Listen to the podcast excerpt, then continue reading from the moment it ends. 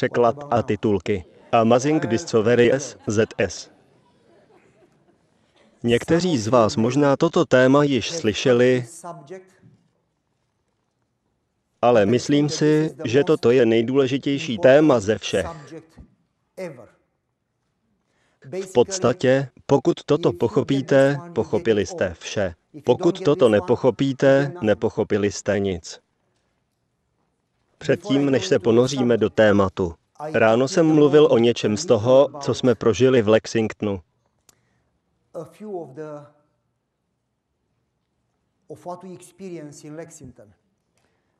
Rád bych řekl toto. A jsem rád, že vás neznám, takže víte, že nemluvím o někom konkrétním. Pokud cítíte, že mluvím o vás a cítíte se uraženi, no je mi to líto, ale nemohu s tím nic udělat. Takže je to mezi vámi a Bohem. Takže mnohokrát slyším lidi říkat, víš, náš výbor, náš starší, náš kazatel nedělá to a tamto. Víte, když toto říkají, čí je to problém? Je to jejich problém. Kazatel se nemůže modlit místo tebe, ty se musíš modlit. Kazatel nemůže studovat Bibli místo tebe, ty musíš studovat. Je to jako s jídlem, nemůže jíst místo tebe, jestli nesníš svou brokolici, tobě bude špatně. Jde to pouze jednotlivě. Nikdo tě nemůže dotáhnout do nebe, pokud k tomu sám nemáš touhu. A když lidé někoho obvinují, mají sami problém. Ve skutečnosti, když jsem se přestěhoval do toho sboru a vlastně do jakéhokoliv sboru, první lidé, kteří přichází a chtějí být přátelé a vypráví příběhy, od těch se držím dál. Protože nakonec skončí kritizováním všech, chtějí mě dostat jako první. O my tě tak milujeme. Vždyť mě ani neznáte, jak můžete říkat, že mě milujete. Nechte mě být. Řeknu toto. Pokud má zbor problém, je to kvůli tomu, že nezbor, ale ty neděláš svoji práci.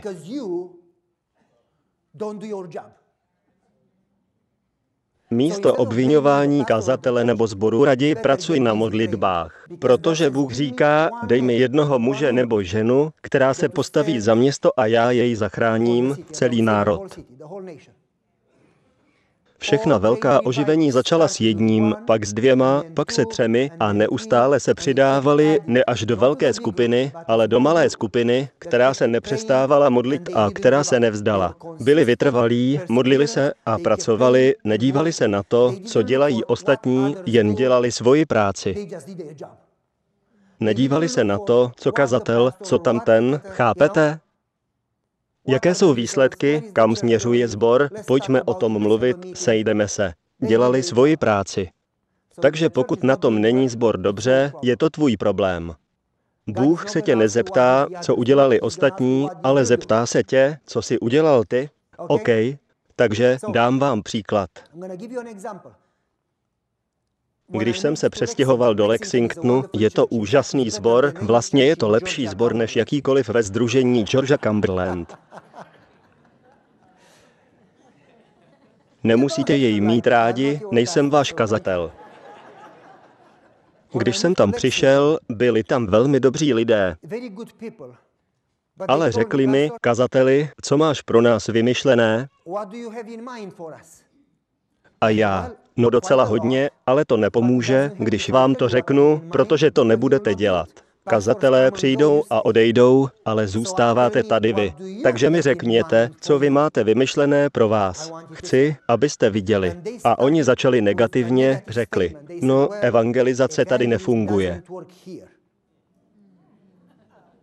Řekli, toto město se má velmi dobře, je velmi bohaté a lidé Boha nepotřebují.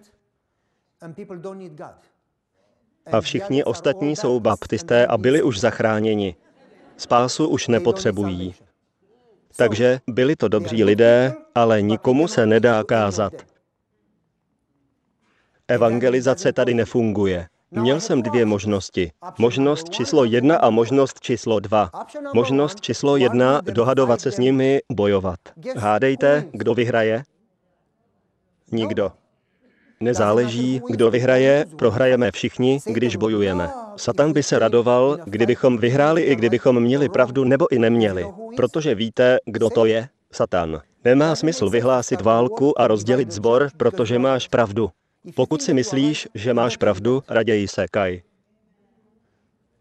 Znamená to, že neznáš Ježíše. Pokud znáš Ježíše, nemůžeš mít pravdu. Myslím to vážně. Pokud si myslíš při sporu, že máš pravdu, jen proto, že máš pravdu, si na velkém omylu. A co je horší, nevíš, že jsi na omylu. Možnost číslo dva byla modlit se a vyhlásit válku v modlitbě.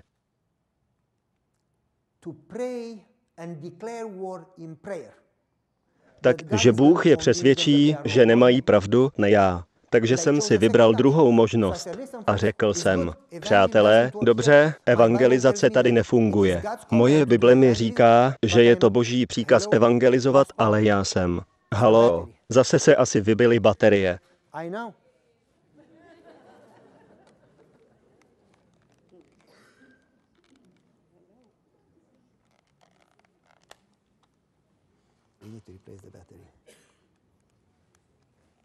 You got one?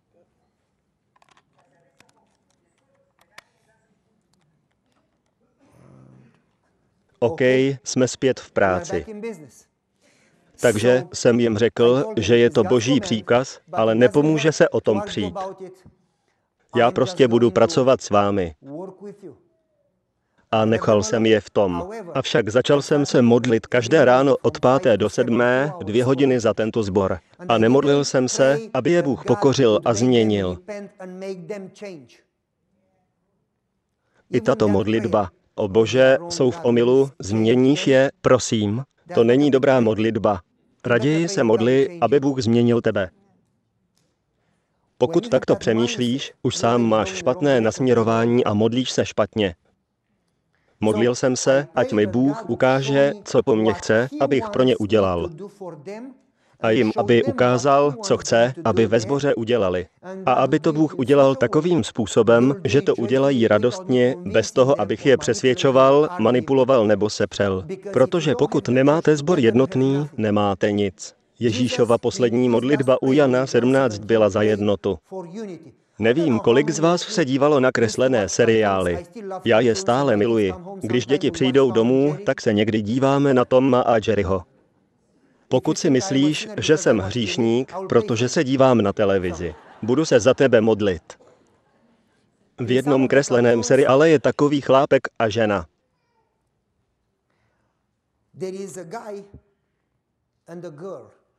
Ona k němu přijde domů a on se dívá na televizi.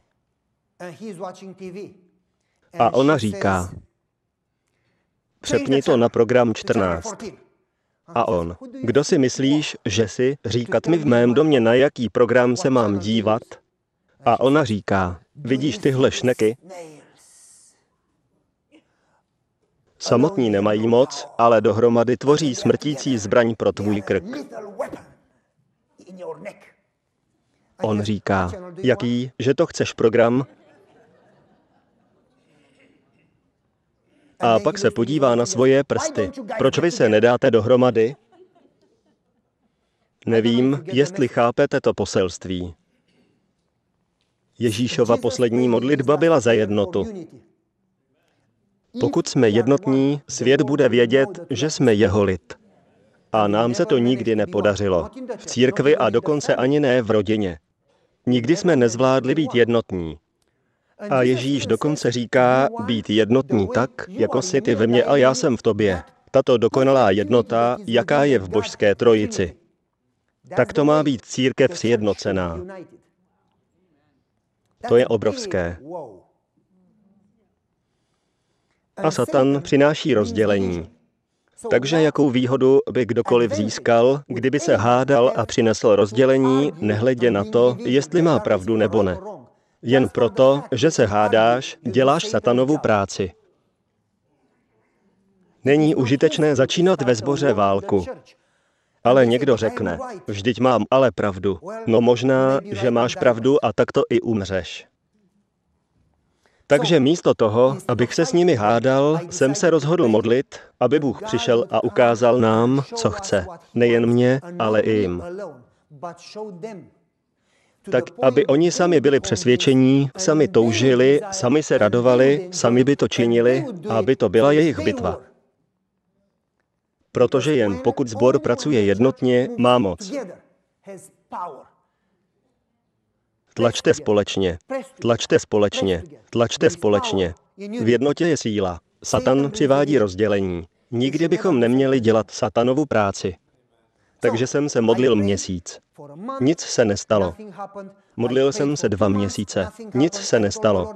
Řekl jsem pánu, že se budu modlit, dokud nezemřu, takže máš dvě možnosti. Buď mě zabij, nebo něco udělej. Nepřestával jsem se modlit tři měsíce. Nic se nestalo. Tak jsem šel na stanové setkání. A tam jsme přes den stavěli stany a v noci jsem se modlil. A modlil jsem se zase brzy ráno v pět hodin. Až jsem nakonec řekl, pane, zintenzivním modlitbu, protože se něco musí stát. Nebudu ti říkat, co. Ty mi řekni, co. Musíš mi něco říct.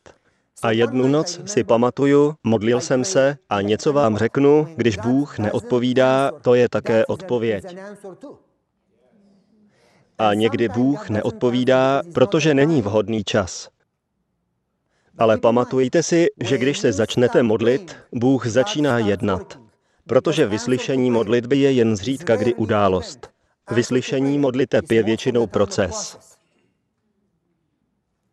A protože jej nevidíš, neznamená, že Bůh nepracuje. Nepotřebuješ vidět, abys věřil. Víra je naopak, když věříš, aniž bys viděl. Když se Daniel začal modlit, Bůh začal konat, ale on o tom nic nevěděl. Až za dva týdny, kdy přišel anděl a řekl, když se začal modlit, začal jsem jednat, ale trvalo mi to tak dlouho, než jsem přesvědčil krále. Když to nevidíš, neznamená, že Bůh nepracuje. Ty jen potřebuješ znát svého Boha dostatečně na to, abys věděl, že když se modlíš, On jedná. Takže modlitby v Bibli. Když je spočítáte, já to udělal. Je tam 650 modliteb a to bez žalmů, které jsou celé jen modlitby. Z nich 70% má zaznamenanou odpověď. Ostatní mohly být vyslyšeny, ale není to zaznamenáno. Z těch 70%, u kterých je zaznamenána odpověď, jen 1,5% mají odpověď okamžitou.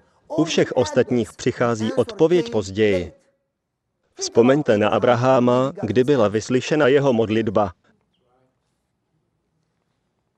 A protože nevidíme vyslyšení hned, ztrácíme víru.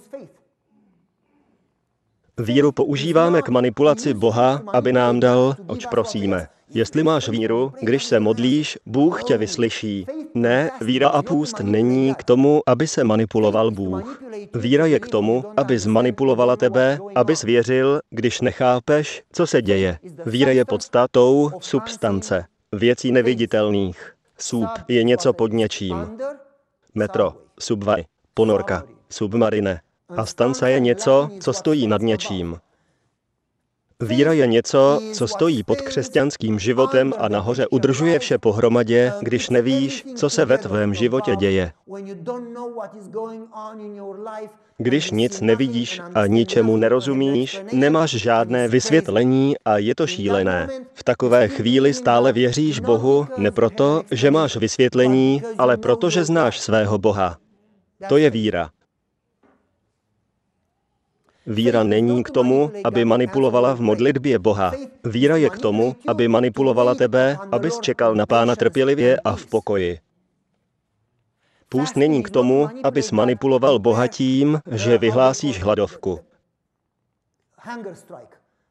Aby tak Bůh udělal to, oč žádáš. Půst je k tomu, abys pochopil, co On chce. Bůh není Aladin v lampě.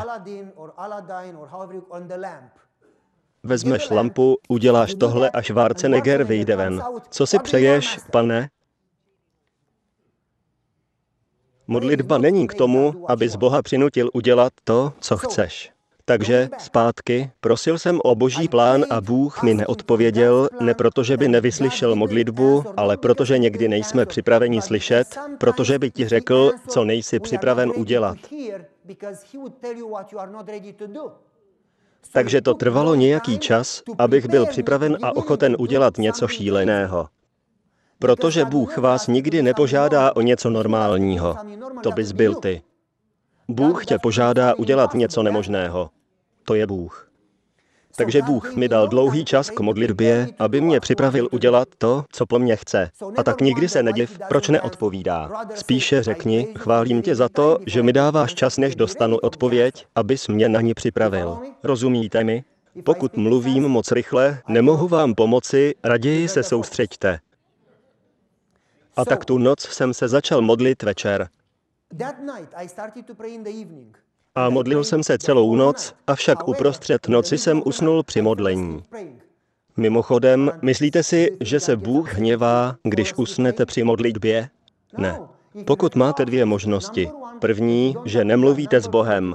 Druhá, že mluvíte příliš, takže usnete. Hádejte, kterou preferuje. To je jasný, ne? Jednoduchá odpověď. Je to jako můj táta, říkával by mi příběhy před spaním a já bych vždy usnul uprostřed příběhu. Myslíte, že by se hněval, že jsem usnul? O ty spíš při mém příběhu? Políbil by mě na čelo a uložil by mě. A ráno, tati, jak ten příběh skončil? A řekl by mi, jak skončil. Nikdy by neřekl, o to ti nikdy neřeknu, usnul si při modlitbě. Lidé, kteří Boha neznají a milují formy, si toto o Bohu myslí. Ti, kdo jej znají, vědí, že Bůh je šťastný, že si s ním mluvil, až dokud si neusnul. A když se vzbudil uprostřed noci, zase si s ním mluvil. A on by vedle tebe čekal, až se probudíš a zase si budete povídat. Takže jsem usnul. A potom kolem druhé nebo půl třetí ráno mě Bůh probudil se spoustou myšlenek v hlavě. Tak moc, že jsem si řekl, teda to je neskutečné. Něco jsem se naučil od svého táty. Cokoliv si zapamatuješ, to zapomeneš. Cokoliv si zapíšeš, to si zapamatuješ. V podstatě, pokud ti dá Bůh něco vzácného a řekneš, teda to je něco, musíš si to hned zapsat. Musíš vést deník. Protože další den řekneš, to byla skvělá myšlenka, jen si ji nepamatuji. Musíš si ji zapsat. Musíš si taky zapsat zkušenosti s Bohem, nejen ty velké, ale i ty malé. Ztratil si pas, modlil se za to, Bůh ti jej pomohl najít, zapiš to. Nemusí to být celá epištola jako první korinským. Jen zapiš dvě, tři slova, které ti pomohou si zkušenost vybavit. Otevři deník v daný den a napiš, toto se stalo, modlil jsem se, tak to odpověděl. Jeden řádek. Když zápasíš o víru, je to proto, že jsi zapomněl, jak tě Bůh vedl v minulosti. Nemáme se čeho bát, pokud nezapomeneme, jak nás Bůh vedl v minulosti. Znáte tento citát? Nebo dobrořeč má duše, hospodinu, a nezapomínej, co vše vykonal. Žalm 103.2. Nebo Mojžíš, zapište to, předávejte to dětem ráno i večer. Když pochybuješ o Bohu, je to proto, že jsi zapomněl, jak tě doposud vedl. Když si to zapíšeš, hned jak zápasíš, podíváš se, jak tě v minulosti vedl a přemítání nad těmito zázraky ti dá sílu na daný den. Takže v podstatě jsem si vše zapsal.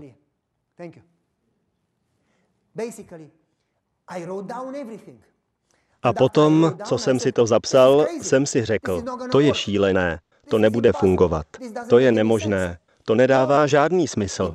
Pane, pokud je to z toho, že jsem jedl moc pozdě a moc jídla, tak to neudělám.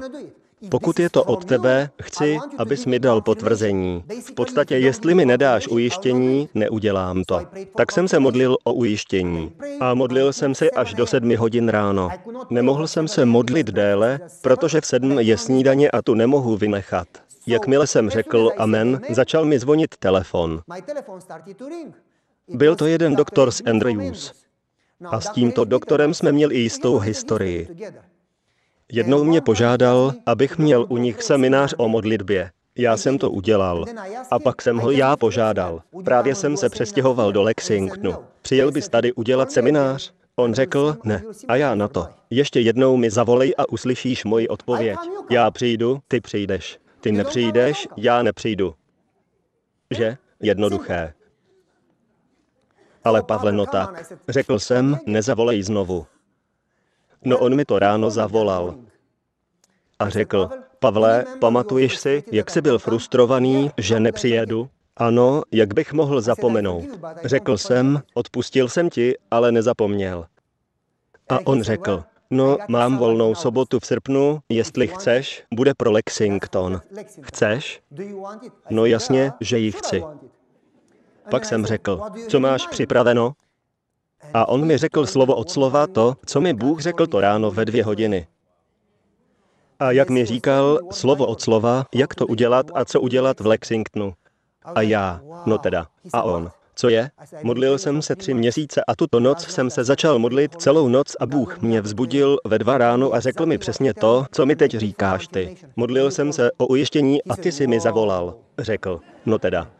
Po stanovém schromáždění jsem šel na náš výbor a řekl jsem jim, Modlil jsem se tři měsíce a pak jsem se modlil na stanovém schromáždění a Bůh mi sdělil přesně, co máme udělat. Zapsal jsem to a prosil o ujištění a zavolal ten bratr a řekl mi přesně to, co mi řekl Bůh. A je to, víte co? A oni, co? A já, já vám to neřeknu. A oni, proč? Protože to Bůh musí říct vám, pokud vám to řeknu já, nikdy to neuděláte a nebudete nadšení. Takže běžte domů a modlete se, aby vám Bůh ukázal, co ukázal mě. Do té doby nebudeme mít žádné výbory. A oni řekli, OK, pojďme dál v agendě. A já řekl, vy neposloucháte, nemáme žádné výbory. Ale kazateli, musíme mít výbor, musíme řešit hospodaření. Já řekl, vedete hospodaření od té doby, co jsem tady a nic se neděje. Nemáme žádné hospodaření, běžte domů. Řekli, ne, musíme mít výbor. Já řekl, já jsem kazatel. A říkám, že jdeme domů. A řekl jsem, jestli se vám to nelíbí, zavolejte združení a přesuňte mě. Mohl jsem si to dovolit, stále jsem tam byl ještě na líbánkách. Tak jsem si to mohl dovolit být tvrdý a řekl jsem, že žádný výbor nebude a jdeme domů. Chci, abyste tuto zprávu dostali, myslím to vážně. Takže běžte domů a modlete se a přijďte na další výbor a jestli se nebudete modlit, půjdete domů znovu. Pokud se budete modlit, pak budeme mít výbor. Hospodaření nezemře, zbor měsíc nezemře, kvůli tomu, že nebude ten klasický výbor bez výsledku. Každý měsíc je pravidelný výbor a nic se neděje. Pojďme pro změnu udělat opravdový výbor, OK? Běžte domů a modlete se. Nelíbilo se jim to, ale šli domů. Nikdo združení nezavolal, díky Bohu.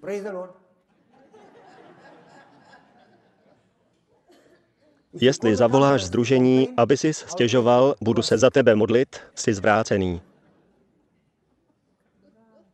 Jestli máš něco ke stěžování, modli se za to. Bůh miluje ten zbor víc než ty. Bohu na tom zboře záleží. A Bůh má tu moc, řídí to, má tu moc změnit věci. Ty ale nemusíš být připraven na změnu, můžeš mít špatný pohled. Modli se, aby Bůh zasáhl, protože když se modlíš, místo hádek a stěžování věci se vyřeší správně, bez rozdělení. Takto se řeší problémy. Takže jsem jim řekl, ať jdou domů a modlí se. A šli. A potom, pokud to netušíte, se nic nestalo, protože lidé jsou za neprázdnění. Takže v neděli jsem zavolal všechny z výboru a řekl jsem, mohu se s tebou modlit? A ještě ti řeknu toto. Máš problém, protože příští sobotu řeknu zboru, že se modlíte a pokud se nebudeš modlit, vyzvu všechny, kteří se modlili, aby zvedli ruku a pokud se nebudeš modlit, tak tě zahambím před celým zborem. Takže se raději modli. O to neuděláš. Jsi si jistý? A to stačilo. Takže se modlili. V sobotu jsem udělal, co jsem řekl, aby viděli, že si nedělám srandu. Takže jsem řekl, mluvil jsem s výborem a všichni se modlí za boží vizi a chci, abyste věděli, že se modlí. Kolik z vás se modlí? Všichni ruce nahoře, snad nelhali.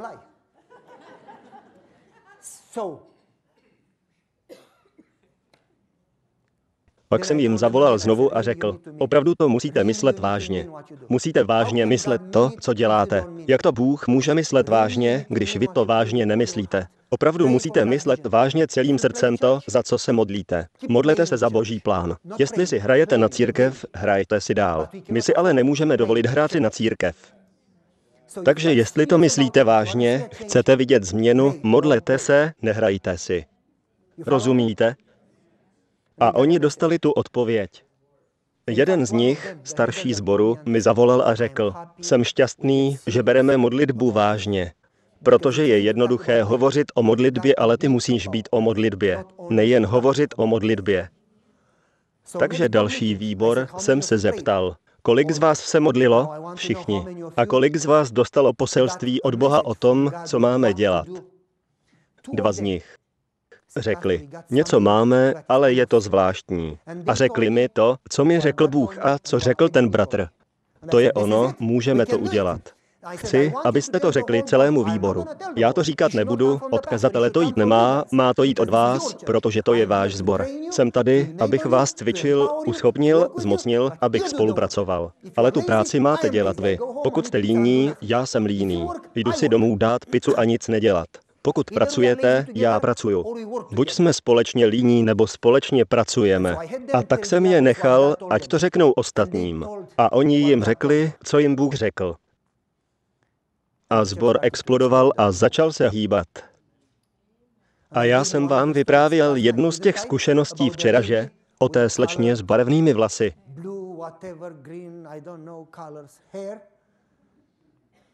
Řekla svůj příběh před sborem. A pak tam zazněl další příběh a jak jsme se sdíleli, přišlo více lidí a řeklo, já se chci taky zúčastnit, dej mi práci, dej mi práci. A já skoro, hele, nemám tolik práce pro všechny, nechte mě být. Ale věci se dějí, když se lidé modlí. Přivádí to do sboru život. Je z něj vějící se sbor. Dělá jej to opravdovým. A čím více žije, tím více lidí chce být jeho součástí. Takže ti, kdo odešli z církve, se vrátí, protože nenachází jen formy, ale nachází, že se opravdu dějí věci. Rozumíte mi? To je ta cesta, jak se to dělá. Nicméně už dost příběhů. Musíme začít naše dnešní kázání.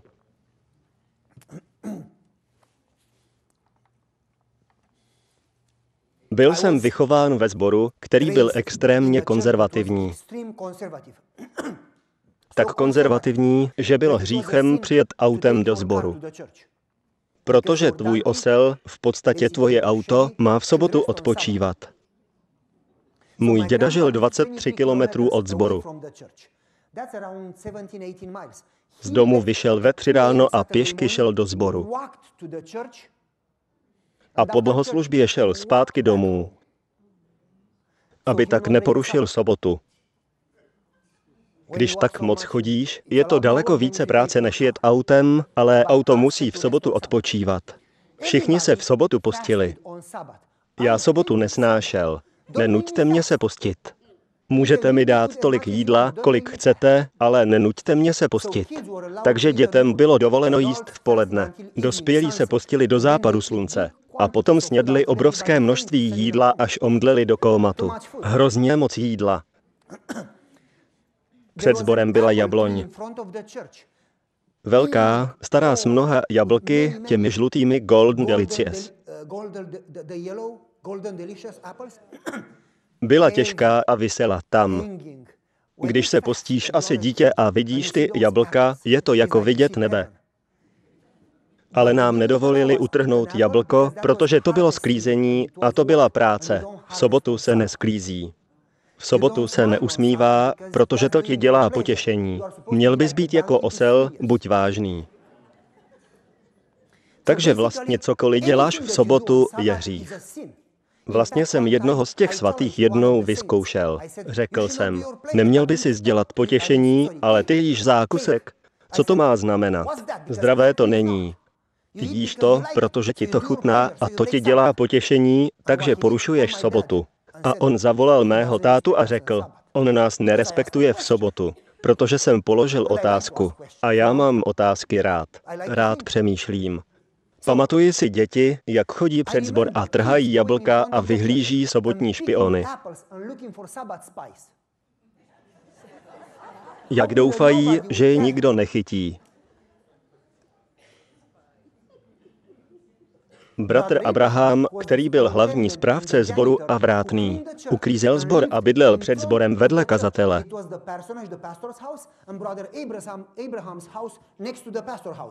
Bratr Abraham měl dvě děti. Jeden z nich byl Daniel, říkali jsme mu Pici. Pici byl můj nejlepší kamarád.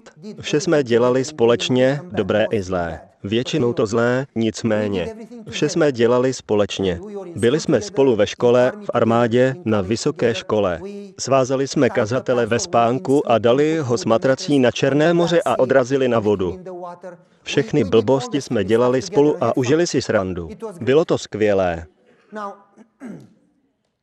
Jednou si vzpomínám, že jsme se dostali k němu na půdu.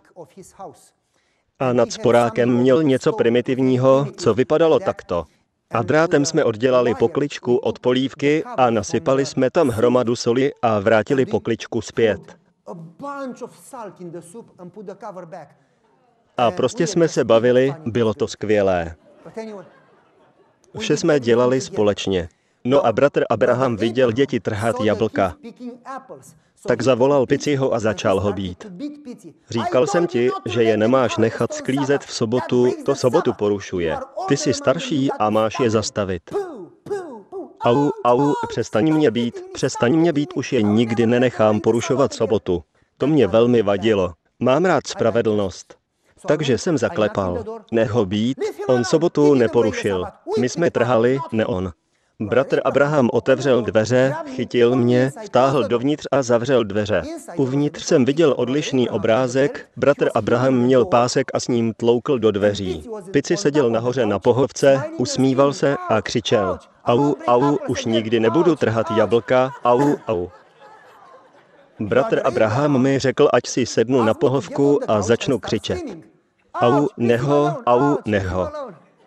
A pak řekl, nikomu neřeknete, co se tu stalo. Takže jak jsme vyšli ven? Kluci, co se stalo? To vám nemůžeme říct. Tak dovolte, abych se vás zeptal. Možná, že nezacházíte do takových extrémů, ale chcete zachovávat sobotu, že? OK, zachrání vás to? Ne. OK, zachováváte přikázání, je to dobré? Ano. Zachrání vás to? Ne. Jíte brokolici a tofu, je to dobré nebo špatné? Dobré. Zachrání vás to? Ne. Tak proč se cítím tak jistí v to, že pokud budeme dělat to a to a tamto, tak jsme OK. Rozumíte mi? Těch deset družiček. Pět moudrých a pět bláznivých. Kolik z nich usnulo? Všechny. Všech deset? Co znamená ten spánek? Falešné bezpečí. Falešná jistota. O, můžeš jít klidně spát. Jestliže chodíš do sboru každou sobotu, zpíváš, chodíš na stanová schromáždění, platíš desátky, nepodvádíš ženu, platíš daně, světíš sobotu, jíš brokolici a jsi učitel v sobotní škole, já vím, že jsem hříšník, ale jsem na tom dobře. Falešná jistota. Formy, ať jsou jakkoliv dobré, tě nezachrání. A až přijde on, řekne, neznám tě. Pane, nechodili jsme snad do sboru, na stanová schromáždění, neevangelizovali a nejedli brokolici? Ano, to jste dělali, ale vás neznám a vy neznáte mě.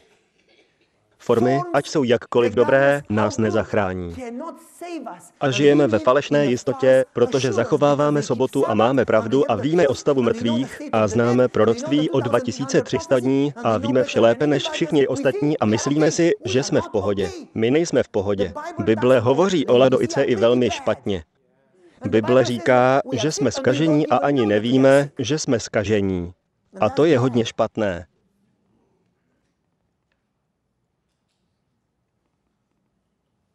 Je čas, abychom se vzbudili. Bůh očekává, že se vzbudíme. Nečekej, až se církev probudí, protože ty jsi církev. Ty a já, my se musíme probudit. Pečlivě poslouchejte. Chodil jsem do školy a domů každý den. Chodil jsem kolem Bajrama Hasana. Bajram Hasan byl Turek, který prodával zmrzlinu.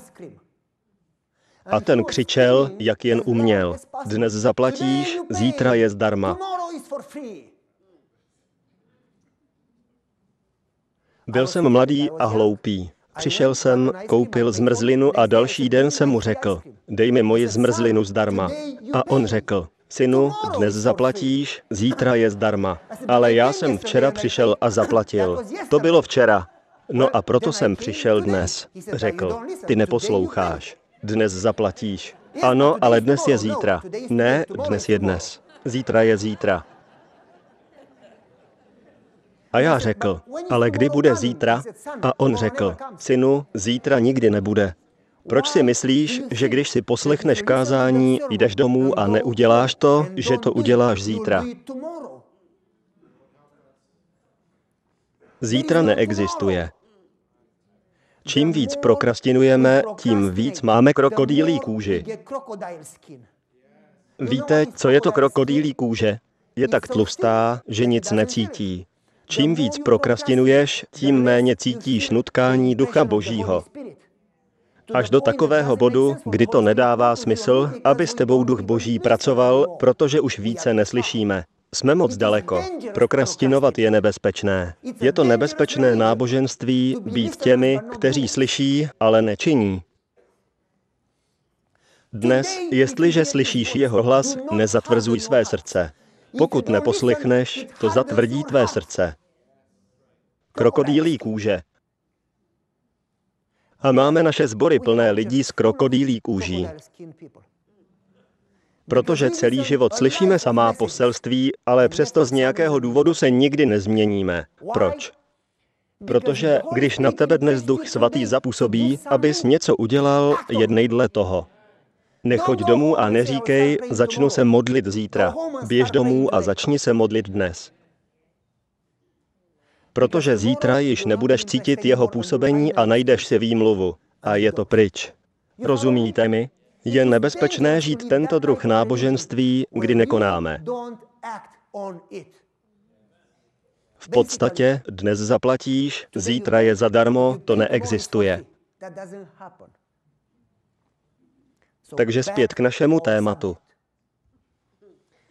Pokud jdeš do sboru, poslechneš kázání, jdeš domů, čteš si Bibli, řekneš svoji modlitbu, ale nic se nestane, to znamená, že máš hromadu znalostí a hromadu forem, ale žádný vztah.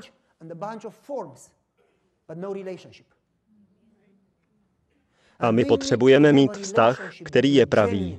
Bůh musí být v našem životě opravdový, pokud se má stát něco trvalého v našem životě, v naší rodině, v našem zboře. Nikdo nás nemůže změnit, kromě boží moci.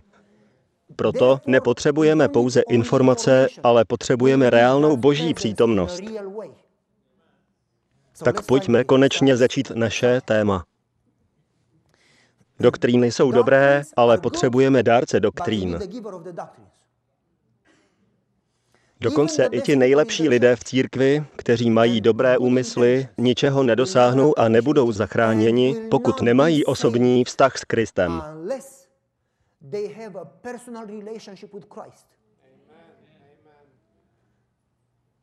Jinak se sami oklamáváme. O já chodím do sboru, jsem v pohodě.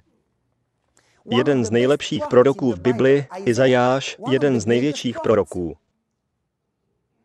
Vlastně pravděpodobně největší ve starém zákoně. Jeden z největších proroků v Bibli nebyl zasvěcený, oddaný muž. Nebyl to odevzdaný muž. Vím, že nesouhlasíte, ale mě to nezajímá, jen počkejte a poslouchejte. Mohu to dokázat z Bible i z ducha prorockého, OK? Nebyl to odevzdaný muž. Byl dobrý adventista, ale nebyl to křesťan. Halo. Co jsem to řekl? Byl dobrý adventista, ale nebyl to křesťan. Dělal všechny ty formy, zachovával sobotu, ale byl extrémně odsuzovačný. Kazatel je takový a takový, ta sestra je taková a taková. Vidíš, jak ta se obléká? Vidíš, jak ten mluví? Výbor? Error. Učitel sobotní školy? Error. Všichni byli špatní, on jediný byl svatý. Znáte takové typy lidí? Nechte mě změnit otázku. Už jste někoho soudili? Není třeba odpovídat. Odpověď znám. Dokonce, i když to neřekneš, jen ve své mysli, když někoho soudíš, jsi zlý. Znáš satanovo jméno v řečtině? Ne Satan, satanos z hebrejštiny, ale z řečtiny, ho antidikos. Víte, co to znamená? Satan nebo ho antidikos v překladu, soudce svých bratří. To je překlad. Ten, který soudí své bratry a sestry. Když soudíš, máš satanův charakter. Halo, Bůh je soudce, kdo ti dal právo, abys ze sebe dělal Boha. Bůh tě povolal, abys miloval, pomáhal a sloužil, ne abys soudil. Takže Izajáš soudil všechny okolo. A žil formálním náboženstvím. Učil, mluvil o proroctvích, mluvil o doktrínách, o sobotě, chodil na stanová schromáždění, chodil do sboru, vyučoval sobotní školu, platil desátky, nepodváděl ženu, byl dokonalý adventista. Celých 15 let.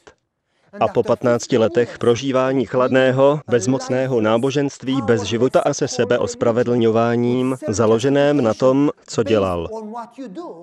Po 15 letech se konečně káhl. Jak se to stalo? A to, o čem dnes mluvíme, má za účel navždy změnit tvůj život. V duchu prorockém se píše, Izajáš odsuzoval hříchy ostatních, ale nyní vidí, že on sám je vystaven stejnému odsouzení, jaké nad nimi pronášel. Ve svém uctívání Boha byl spokojen s chladnými obřady bez života. Cože? Zní to jako naše sbory, že? To nevěděl. Jste nemocní a nevíte o tom, dokud mu nebylo dáno vidění pána. Jak malá. Potom, co viděl pána, se nyní jevila jeho moudrost a nadání, když pohleděl na posvátnost a majestát boží slávy a svatosti svatyně jak nehodný byl. Jak byl nevhodný pro posvátnou službu. Takže Izajáš měl vidění pána a díky tomuto vidění se v jeho životě stanou tři věci, které jej navždy změní. Nebudu číst ty biblické verše, vy je znáte a nemáme moc času. Viděl jsem pána na trůnu. Pamatujete? Serafové, šest křídel. Svatý, svatý, svatý. Pamatujete si. Celá země je plná jeho slávy. Dům se otřásal a byl plný kouře. I řekl jsem, běda mi, jsem zničen, protože jsem člověk nečistých chrtů a bydlím uprostřed lidu nečistých chrtů a mé oči viděli krále, hospodina zástupů. V tom ke mně přilétl jeden z těch serafů a v ruce měl žhavý úhel. Pamatujete si? OK.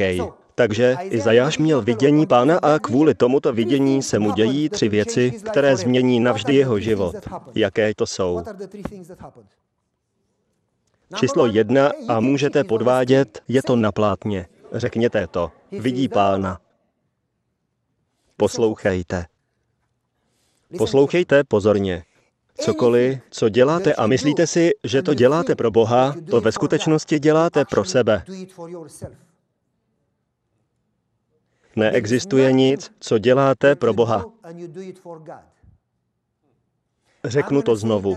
Buď to děláme, abychom se cítili dobře a dělali, co je správné, nebo to děláme, protože si myslíme, že pomáháme Bohu. Bůh tvoji pomoc nepotřebuje. Ty potřebuješ boží pomoc. Jak jsem říkal včera večer, Bůh může použít osla, aby kázal boží slovo. Bůh může použít posedlého, aby kázal boží slovo. Bůh může použít skály a kameny, aby kázali slovo. Bůh nepotřebuje tebe ani mě. Vyzval tě k práci, protože přesně to potřebuješ. To je způsob, jakým rosteš.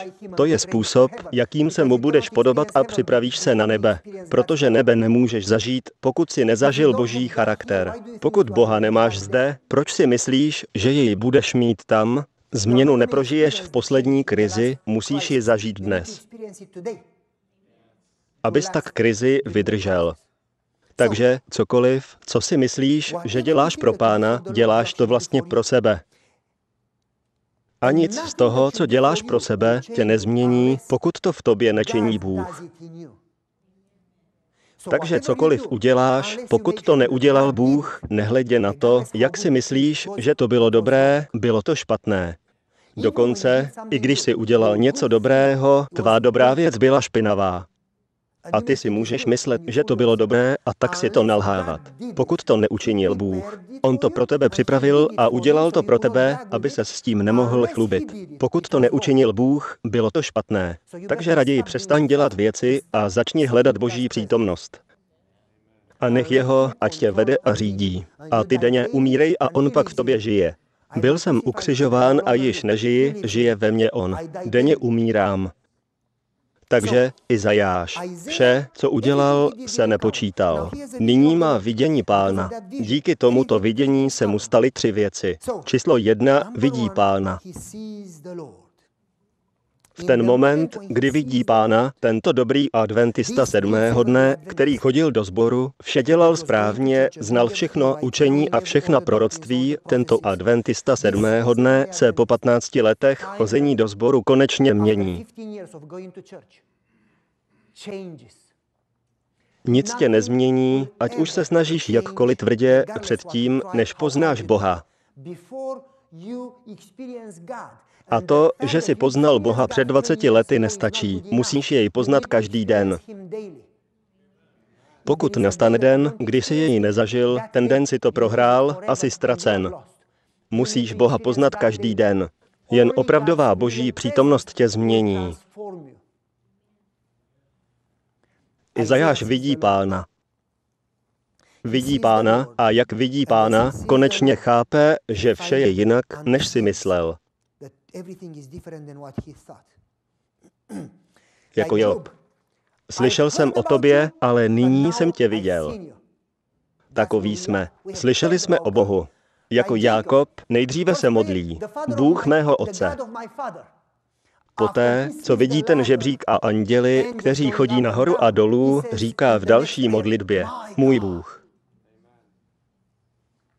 Jako každý jiný v Bibli, každá postava v Bibli, pouze až uzří Boha, se mění. Žádná proměna není, dokud neuzříš Boha. Žena u studny se mění poté, co vidí Ježíše. Zachrus se mění poté, co vidí Ježíše. Nikodém se mění poté, co vidí Ježíše. Všichni.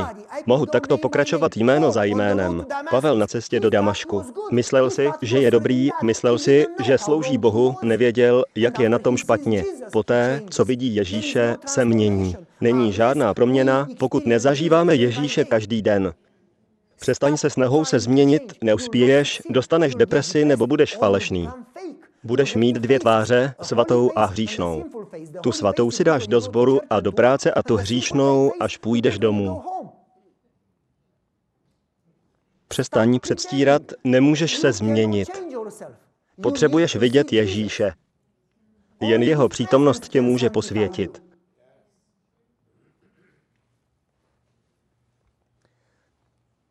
Říkám lidem tento, ale nemáme čas na příběhy, pojďme to dokončit. Už žádné příběhy. Mimochodem, někteří říkají, kazateli, já dnes viděl Ježíše, ale zítra už to neudělají, víte proč?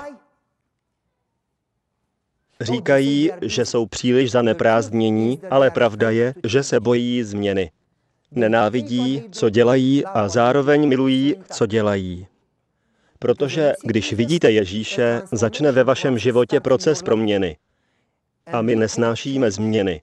Když moje žena změní pořádek v domě, nemohu vám popsat, jak jsem nešťastný. Nech to být, na moje věci nesahej. Můžeš změnit svoje věci. Moje věci nech být. Nenávidíme změny. A když začneš vidět Ježíše, začíná proměna. Čím více jej vidíš, tím více si jiný člověk. A této změny se bojíme, takže prokrastinujeme. Poslouchejte pozorně. Musíme jej denně uzřít a musíme denně umírat. Jinak ztrácíme čas. Běž domů, nestrácej čas chozením do sboru, protože stejně budeš ztracený. Jo, je to příšerný život. Ani ve světě, ani s Bohem. Tak běž alespoň do světa a zablbni si. Pokud chceš být spasený a ztrácíš svůj čas zde, tak musíš denně umírat. Izajáš vidí Boha. Jak jej vidí? O Bůh je láska. Je Bůh láska? Stačí to takto? Ne. Rádi říkáme, že je Bůh láska, aby nám to dalo licenci hřešit. V mojí Bibli je Bůh láska a je svatý. A je to všude, nejde jen o starý zákon, je to také v Novém zákoně. Svatý, svatý, svatý je Pán. Všude je napsáno, že Bůh je svatý. Ale nikdy se nebavíme o boží svatosti, pouze o boží lásce. Proč? Protože pokud mluvíme o boží svatosti, cítíme, že bychom měli být svatí. A to se nám nelíbí. Líbí se nám jen láska. O všichni se milujeme, zpívejme kumbaya.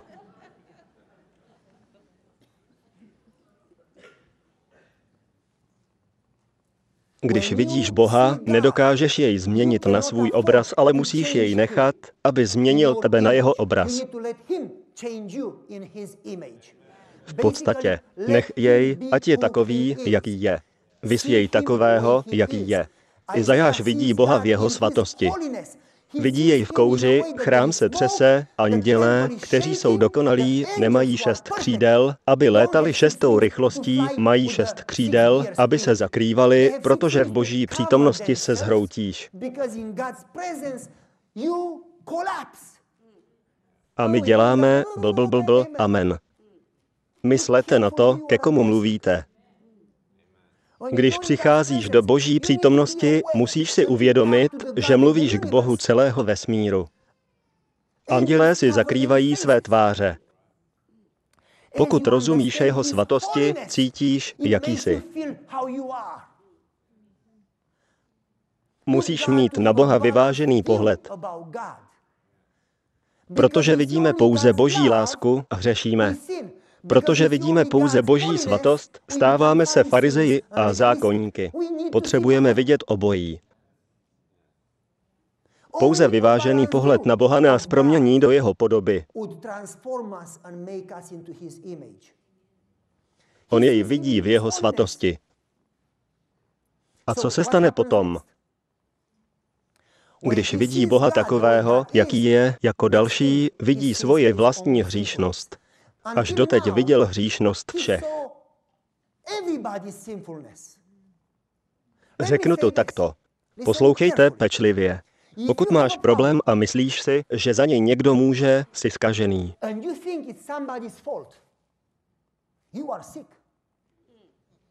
Je to tvá chyba. Nezáleží na tom, co kdo udělal a zda je to jejich chyba. Protože ty si myslíš, že za to mohou oni. O já jsem to udělal, protože oni udělali tohle. A někoho obvinuješ. Ty potřebuješ Ježíše. Znamená to, že si nepoznal Boha, protože když vidíš Ježíše tváří v tvář, víš, že v porovnání s ním máš velký problém. V Bibli není nikdo, kdo by v boží přítomnosti neskolaboval. Izajáš vidí Ježíše a skolabuje. Ezechiel vidí Ježíše a skolabuje. Pavel vidí Ježíše a skolabuje. Daniel vidí Boha, padá a kolabuje. Jan vidí Ježíše a padá jako mrtvý. Všichni ti to. Když vidíš Boha, zapomeneš na svou spravedlnost, padneš jak mrtvý tak se přestaň porovnávat s ostatními a soudit ostatní. V boží přítomnosti víš, se mnou je konec. Pouze uvažováním, přemítáním, hleděním na boží lásku a jeho spravedlnost pochopíš, že nutně potřebuješ proměnu. Potřebuješ zemřít a být znovu narozený. Bůh tě nemůže opravit. Ani Bůh tě nemůže opravit. Bůh neopravuje skažené srdce. On jej zabije, vymění a udělá nové. Oprava skaženého srdce, to je stále skažené srdce. Bůh říká, že jej musí nahradit jiným srdcem z masa. Bůh říká, že musíš zemřít a být narozen znovu. V podstatě nemohu tě opravit, potřebuješ se znovu narodit. Proto se přestaň snažit něco opravovat, raději popros Boha, aby tě zabil. A když procházíš zkouškami, přestaň se snažit řešit problémy, raději pros Boha, abys tuto lekci pochopil. Protože pokud se něco stalo, znamená to, že to dovolil. Pokud to dovolil, potřeboval si to. Vím, že je to těžké, procházím tím. Ale začal jsem se učit a říkat, Bože, já vím, že ty víš. Vím, že mě miluješ.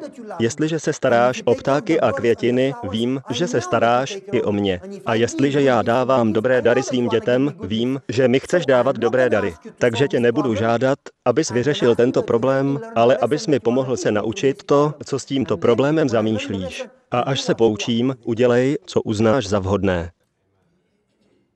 Modlete se takto a budete se cítit o mnoho lépe a Bůh bude velmi potěšen. Takže zpět k našemu tématu. Pozorně poslouchejte. Jako důsledek toho, že nikdy nevidíme Boha takového, jaký je, děláme to, co děláme. To je důvod, proč máme rozvody, podvody, lži, hádky, rozdělení, problémy v rodině. To je důvod, proč zápasíme s hříchem. Protože to je problém, proč všechny obvinujeme, proč všechny soudíme, proč naše sbory nemají návštěvníky. Protože jsme neviděli Boha tváří v tvář. Když vidíš Boha tváří v tvář, padneš. Neřekneš, to je jeho vina nebo její vina. Řekneš, to já, pane, to já, pane, kdo zde stojí a potřebuje se modlit. To já, o pane, já jsem ten hříšník. Co se stane potom? Když vidí Boha, říká, bědami jsem zničen. A co dál? V tom ke mně přilétl jeden z těch serafů a v ruce měl žhavý úhel. Dotkl jsem mých úst a řekl, tvůj hřích je usmířen. Co se to stalo? Milost. Pozorně poslouchejte. Neodpouštíme druhým, možná chceme, ale nemáme tu moc, protože nemůžeme dát to, co nemáme. Protože jsme sami odpuštění nezažili. A odpuštění jsme sami nezažili, protože jsme neviděli, jak jsme hříšní. A neviděli jsme, jak jsme hříšní, protože jsme nespatřili Boha v jeho svatosti. Když vidíš Boha, víš, jak jsi na tom ty. Když víš, jaký jsi, víš, že potřebuješ milost. A řekneš, bědami jsem zničen. Prosím, pomoz mi, potřebuji tě to já, o pane. A když toto uděláš, zažiješ milost a když zažiješ milosrdenství, máš tu moc odpouštět ostatním a milost sdílet. Lidé, kteří neodpouští, jsou ti, kteří nikdy odpuštění nezažili. Čím více si mezi květinami, tím více po nich voníš. Čím více chodíš v milosti, tím více je sdílíš. Lidé, kteří milost nezdílí, oni nic nevědí. Tuto zkušenost zoufale potřebujeme. Potřebujeme odpuštění. A abychom zažili odpuštění, to nepřichází, dokud dokud neskolabujeme. Zdraví lékaře nepotřebují. Lidé říkají, nemohu se modlit, protože jsem zhřešil. To je šílené, to je jako říct, nepůjdu k doktorovi, dokud nebudu zdravý. Šílenost. Protože jsi nemocný, tak potřebuješ doktora. Protože hřešíš, musíš jít k Bohu. Zdraví lékaře nepotřebují. Když se cítíš na nic, tak tehdy skutečně potřebuješ jít k Bohu a říct, pane, to já. Zabij mě. A stvoř mě nového. Přátelé, nezažijeme milost, dokud neskolabujeme. Poslouchejte pozorně. Nezažijeme milost, dokud neskolabujeme. Naše pícha musí zemřít. Bůh nemůže žít, dokud naše já není mrtvé. Největší nepřítel, říká Ellen Whiteová, není ten, kdo si myslíme. Není to soused nebo šéf nebo satan. Je to naše já a to musíme ukřižovat. Takže jen a jen tehdy, když uzříme Boha a skolabujeme, přichází odpuštění a milost. Teprve až poté, co Jan Křtitel skolaboval, se jej Bůh dotkl a dal mu sílu. Teprve až poté, co Daniel skolaboval, se jej Bůh dotkl a dal mu sílu. Teprve až skolabuješ, přichází onen božský dotek, který ti dá sílu. Rozumíš mi? Takové je pořadí, jinak to nepřichází. Nehledej sílu, skolabuj a poté sílu nabudeš. Tak pojďme dál. Toto jsem už zmiňoval. Běda jim, běda těm, kteří připojují dům k domu. Běda těm, kteří vstávají brzy ráno a za soumraku prodlévají. Běda těm, kdo jsou moudří ve vlastních očích, než uzří Boha. Poté, co uzří Boha, říká, běda mi. Církev, která je odsuzovačná, je zvrácená. Lidé chodí do církve, aby nalezli Boha, pokud je soudíš. Opodívej, jak ten mluví, jak ta se obléká. Vím, že se oblékají šíleně, když přijde s modrými vlasy, to je šílené. Ale víš co? Kdo tě povolal, aby si soudil? Raději se za ní modli. Vím, že ji vidíš, nejsi slepý, já ji také vidím. Ale víš co? Bůh tě povolal, aby si ji miloval a modlil se za ní, protože za ní zemřel. Když to uděláš a budeš je milovat a nebudeš je soudit, vlastně si uvědomíš, že jsi stejně hříšný jako oni. Jsem člověk nečistých chatů a bydlím uprostřed lidu nečistých chatů. Jsme pod stejným zatracením. Když porovnám sebe s tebou, mohu být o něco lepší, když porovnám sebe s matkou Terezou, může být ona o něco lepší. Ale když porovnám tebe a sebe s Bohem, jsme oba červy a zasloužíme zemřít. Přestaň se s druhými porovnávat. OK, takže Odsuzovačná církev, odsuzovačný člověk, to je satanova práce. To není nic přitažlivého. Bůh nás povolal milovat. To je přitažlivé. Pojďme skončit. Toto už jsem říkal. Od Genesis po zjevení každé setkání s Bohem sebou nese úctu, uvědomění si vlastního hříchu a pokoru, pokud se mu je lid pokoří. Pavel vidí pána a říká, já nešťastný člověk. Ezechiel vidí pána a říká, když jsem to viděl, padl jsem na tvář. Jan vidí pána a padá k zemi a tak to mohu pokračovat dál a dál. Pojďme dál. Pozorně poslouchejte. Vidění dané Izajášovi představuje stav božího lidu v té době a o nás to není. Ne? Tak co teda říká? Představuje stav božího lidu v posledních dnech. O koho tedy jde? No teda, je to o mně a tobě. A vy jste moc nejedli a nemáte sílu to říct. Jen málo kdo řekl ano. Ano, je to o tobě a o mně. Jak vírou hledí do svatyně svatých. Nedívej se na problémy, nedívej se na lidi, soustřeď se na Ježíše a vidí Kristovu práci v nebeské svatyni, vnímají, že jsou lidmi nečistých chatů. Oni neostatní. Chápou svoji vlastní slabost a nehodnost. Ale když přemítají nad Kristem a pokoří se před Bohem, je pro ně naděje. Rozumíte, kdy přichází naděje? Potkal se s Bohem. Pokud ne, tvé náboženství je prázdné, chladné, bez života, mrtvé. Musíš se s Bohem setkat každý den, pokud se má v tvém životě stát cokoliv trvalého. Naše pícha musí zemřít. Vlastní já je ten nepřítel, kterého se máme bát. Vlastní já potřebuje být ukřižováno.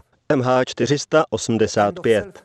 Konec vlastního já je počátek Boha. Rozumíte, proč procházíme zkouškami? Protože Bůh se snaží naše já zabít. A my místo toho, abychom rostli, se to snažíme spravit. A tak žijeme ve vzpouře. Tak co se stane potom?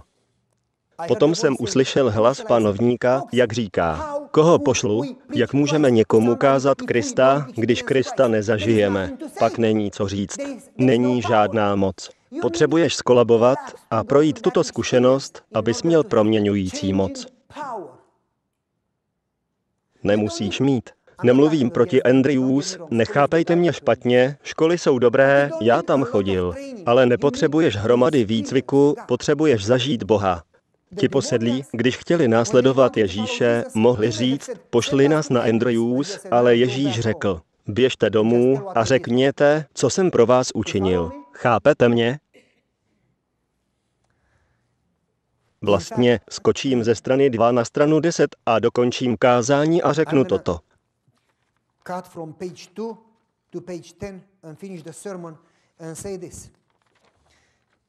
Jeli jsme na Kubu. Přátelé, tato pravda je natolik zásadní, že pokud toto nepochopíte a cokoliv jiného pochopíte, budete ztraceni. Ale pokud toto pochopíte, budete zachráněni. Toto je ono. Toto je pravé náboženství. Zpět k tomu příběhu. Vzal jsem skupinu z našeho sboru v Lexingtonu a jeli jsme na Kubu. Rozdělili jsme se na tři skupiny a šli na tři různá místa, kde nebyli žádní adventisté. A modlili se, aby nám Bůh pomohl založit tři sbory. Měli jsme omezené finance. Měli jsme peníze přesně na zaplacení cesty, noclehů, jídla, biblických pracovníků, autobusů, k přepravě lidí každý večer do sboru a zpět domů, protože lidé bydleli daleko a neměli přepravu a na zaplacení nájmu prostor, kde jsme dělali evangelizaci.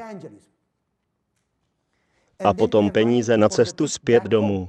Finance byly omezené. Já byl na jednom místě, Randy a jeho tým byli na jiném místě. Petr a jeho tým byli na jiném místě.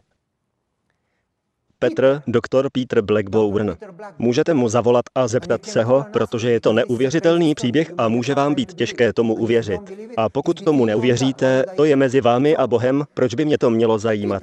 Takže Petr mi volá a říká, kazateli, něco se stalo. Řekl jsem, pokud by se nic nestalo, říkal bych si, že tam nic neděláte. Jestliže se něco stalo, to znamená, že něco děláte. A on, ne, ne, ne, já si nedělám srandu, přestaň mluvit, tak jak to děláš? OK, řekni, co potřebuješ. A on říká, Přišla policie a řekli, že nás všechny zatknou, jestli budeme pokračovat, že nemáme žádné oprávnění. Řekl jsem, to je ale lež, žádali jsme jejich vládu, trvalo to několik měsíců, dostali jsme náboženská víza a máme povolení a určili jsme místa a schválili je a máme povoleno tam dělat evangelizaci. A tak šel za policií a ti řekli, ano, na těch dvou ostatních místech to tak je, ale zde máte povolení od vlády, ale ne od místní vlády, od kraje. Takže tady to dělat nemůžete. Jestliže to uděláte, zatkneme vás. Tak mi volal zpět. Máme povolení od vlády, ale ne od kraje. Jejda. Tak co budeme dělat? A Petr říká, no půjdeme domů. A já říkám, co je to s tebou? Ukaž mi v Bibli něco, co je Bůh poslal udělat a bylo to jednoduché. Vždy, když nastal problém, byla to příležitost pro zázrak. Makejte se modlit. A tak jsme se za ně začali modlit a oni také. A pod ně modliteb jsem řekl, běžte najít místnost. Ano, kazateli, ale my nemáme peníze. Jen běžte a najděte místnost. A zeptali se policie, můžeme najít nějakou místnost? Ne, pokud to nebude zbor nebo kostel, nedovolíme vám najít jiné prostory, pokud nemáte povolení a trvá šest měsíců, abyste všechna povolení dostali. Takže musíte najít nějaký zbor a v těchto prostorách to udělat můžete. A tak jsem jim řekl, běžte a nejděte zbor. A šli do apoštolského sboru, do letničního sboru a tak dále. Nikdo jim to nedovolil. Řekl jsem, hledejte dál, dokud neprojdete všechny sbory v tom okolí. Nakonec jim to dovolil baptistický sbor. A nyní jim zbývalo 2500, aby zaplatili všechny výdaje. Ale baptistický sbor jim dal cenu 2500 za pronájem. A tak říkal, když jim dám peníze, nebudeme mít žádné peníze na vše ostatní, včetně jídla, noclehů, přepravy a toho a tamtoho. Řekl jsem, dej jim ty peníze a přestaň argumentovat, Bůh má peníze. Ano, kazateli, ale my sebou nemáme peníze. Ty mě neposloucháš, dej jim ty peníze. Ty mi pošleš nějaké další peníze? Ne, já nemám. Jen jim ty peníze dej. Ale jak přežijeme? To mě nezajímá, dej jim ty peníze. OK. Dal jim ty peníze 2500. A pak jsem řekl, teď se modlete za ty peníze. Modlete se, aby vám Bůh dal peníze. A my jsme se za ně stále modlili. Oni se modlili. Do těch prostor, kde v pátek večer a v sobotu večer dělali evangelizaci, přicházelo 16 lidí. A když byla neděle večer, měli tam 16 lidí plus baptistický kazatel a jeho rodina. Přišel se na ně podívat. V pondělí říká, jak teď zaplatím ty pracovníky. A tak se podívá do peněženky a ptá se své ženy Diany. Diano, máš nějaké peníze z domu? Mám 300 jako kapesné. A on říká, no musím se podívat, jestli něco nemám já. A najde uvnitř obálku a v obálce 2500 a říká, ale já jsem tu obálku dal tomu baptistickému kazateli. A tak volá tomu baptistickému kazateli, potkají se a hovoří spolu. A říká, omlouvám se, jestli jsem vám ještě nedal ty peníze. A on na to, dal jste mi je. Tady jsou 2500. ale já mám 2500. Tak zaplatí přepravu, jídlo, noclehy, biblické pracovníky, autobus a všechno za ten den a ještě asi dalších 400. A potom spočítá, kolik mu zůstalo a pořád má 2500 a další den vše poplatí a stále má 2500 a další den. Dva týdny, každý den vše poplatí a na konci těch dvou týdnů má 2500. Řekl jsem mu, mohl by se smodlit za moji peněženku? Rád bych měl takový druh peněženky. Ale to se nestalo. Navíc tomu baptistickému kazateli se to tak zalíbilo, že zavolal celý svůj sbor a chodilo jim tam 140 lidí. Když se setkáš s problémy, přestaň si stěžovat a makej se modlit. Protože kdyby to Bůh nedovolil, nestalo by se to. Pokud se to stalo, Bůh chtěl, aby se to stalo. Mohl bych dále vyprávět, ale už nemáme čas. Pozorně poslouchejte. Nic se neděje náhodou. Vše napomáhá k dobrému. Toto se musíme naučit. Jeden z těch. Ještě jeden příběh, jen jeden. Když jsem byl na Kubě, Myslím teď naposledy při evangelizaci, ne při této první návštěvě. Mimochodem založili jsme tam tři sbory, zaměstnali 16 kazatelů. Můžu pokračovat dále a dále. Postavili sbor. Udělali jsme z boží milosti opravdu hodně. A lidé, kteří se vrátili domů z té naší skupiny, říkali, teda to byla ta nejlepší zkušenost v našem životě. Takže naposledy, když jsme byli na Kubě, kážu a zatímco kážu, velký a vysoký Rambo přichází dveřmi. Na Kubě, když kážete, starší zboru si nejdou sednout, zůstávají tam za vámi. Ani mi to není příjemné, protože jsem k ním zády, ale tak to tam u nich chodí. Takže ten vedoucí diakon, co byl za mnou při kázání, přišel ke mně a říká, kazateli, máš problém. Proč? Vidíš toho chlápka? Je to opilec, je do čarodějnictví, nenávidí církev, nenávidí Boha, vždy když tu někdo mluví, přijde a zmlátí ho. Ten poslední musel utéct, ale on ho chytil a měl pak modré oči a to bez make-upu. A říká, navrhuji, abys přestal kázat a šel k zadnímu vchodu. My s ním zkusíme mluvit a ty uteč, běž na svůj pokoj a zamkni se. Poslouchej, Bůh mě sem poslal kázat, nebudu utíkat, jestli mě zmlátí, znamená to, že potřebuju zmlátit. Je to jako David, když Šimej po nich házel kameny a Abíšaj říká, srazím mu hlavu. Král David řekl, možná mu to řekl hospodin, aby házel kameny, neho a tě hází. Znamená to, že si to zasloužím. Tak jsem řekl, neuteču. Budu dál kázat a jestli mě zbije, dobře, rád budu pro pána zbytý. Dokončil jsem kázání. Můj otec mě učil, že bychom se neměli bát. Když se bojíme, tak to znamená, že nemáme Boha. Pokud máme Boha, který je opravdový, nebojíme se. Takže beze strachu jsem šel dozadu, abych mu podal ruku. Jsem malý a on je veliký. Přijde ke mně a říká, pojď sem. A já řekl, ty pojď sem. Měli jsme samozřejmě tlumočníka, on nemluvil anglicky a já nemluvil španělsky. A říká, pojď sem. A já, ne, ne, ty pojď sem. A tak přichází. A já jsem ho tak šťouchl, abych se ujistil, že je v bezpečí a abych zachoval zdravý odstup. A on mi odstrčí ruku a skočí na mě a chytí mě a zmáčkne mě tak, že nemohu dýchat. A položí svou hlavu na mé rameno a začne plakat. A já, to je dobré, to je dobré. A říkám, jak ti mohu pomoci? A on řekl, myslel jsem, že já jsem macho, ale dnes jsem se dozvěděl, že nejsem macho, to on je macho. A tlumočník přeložil vše kromě toho slova macho. Řekl jsem, hej, přelož, co říká. A on, přeložil jsem. A já, nepřeložil, nevysvětlil si, co to je macho. Aha, ten velký.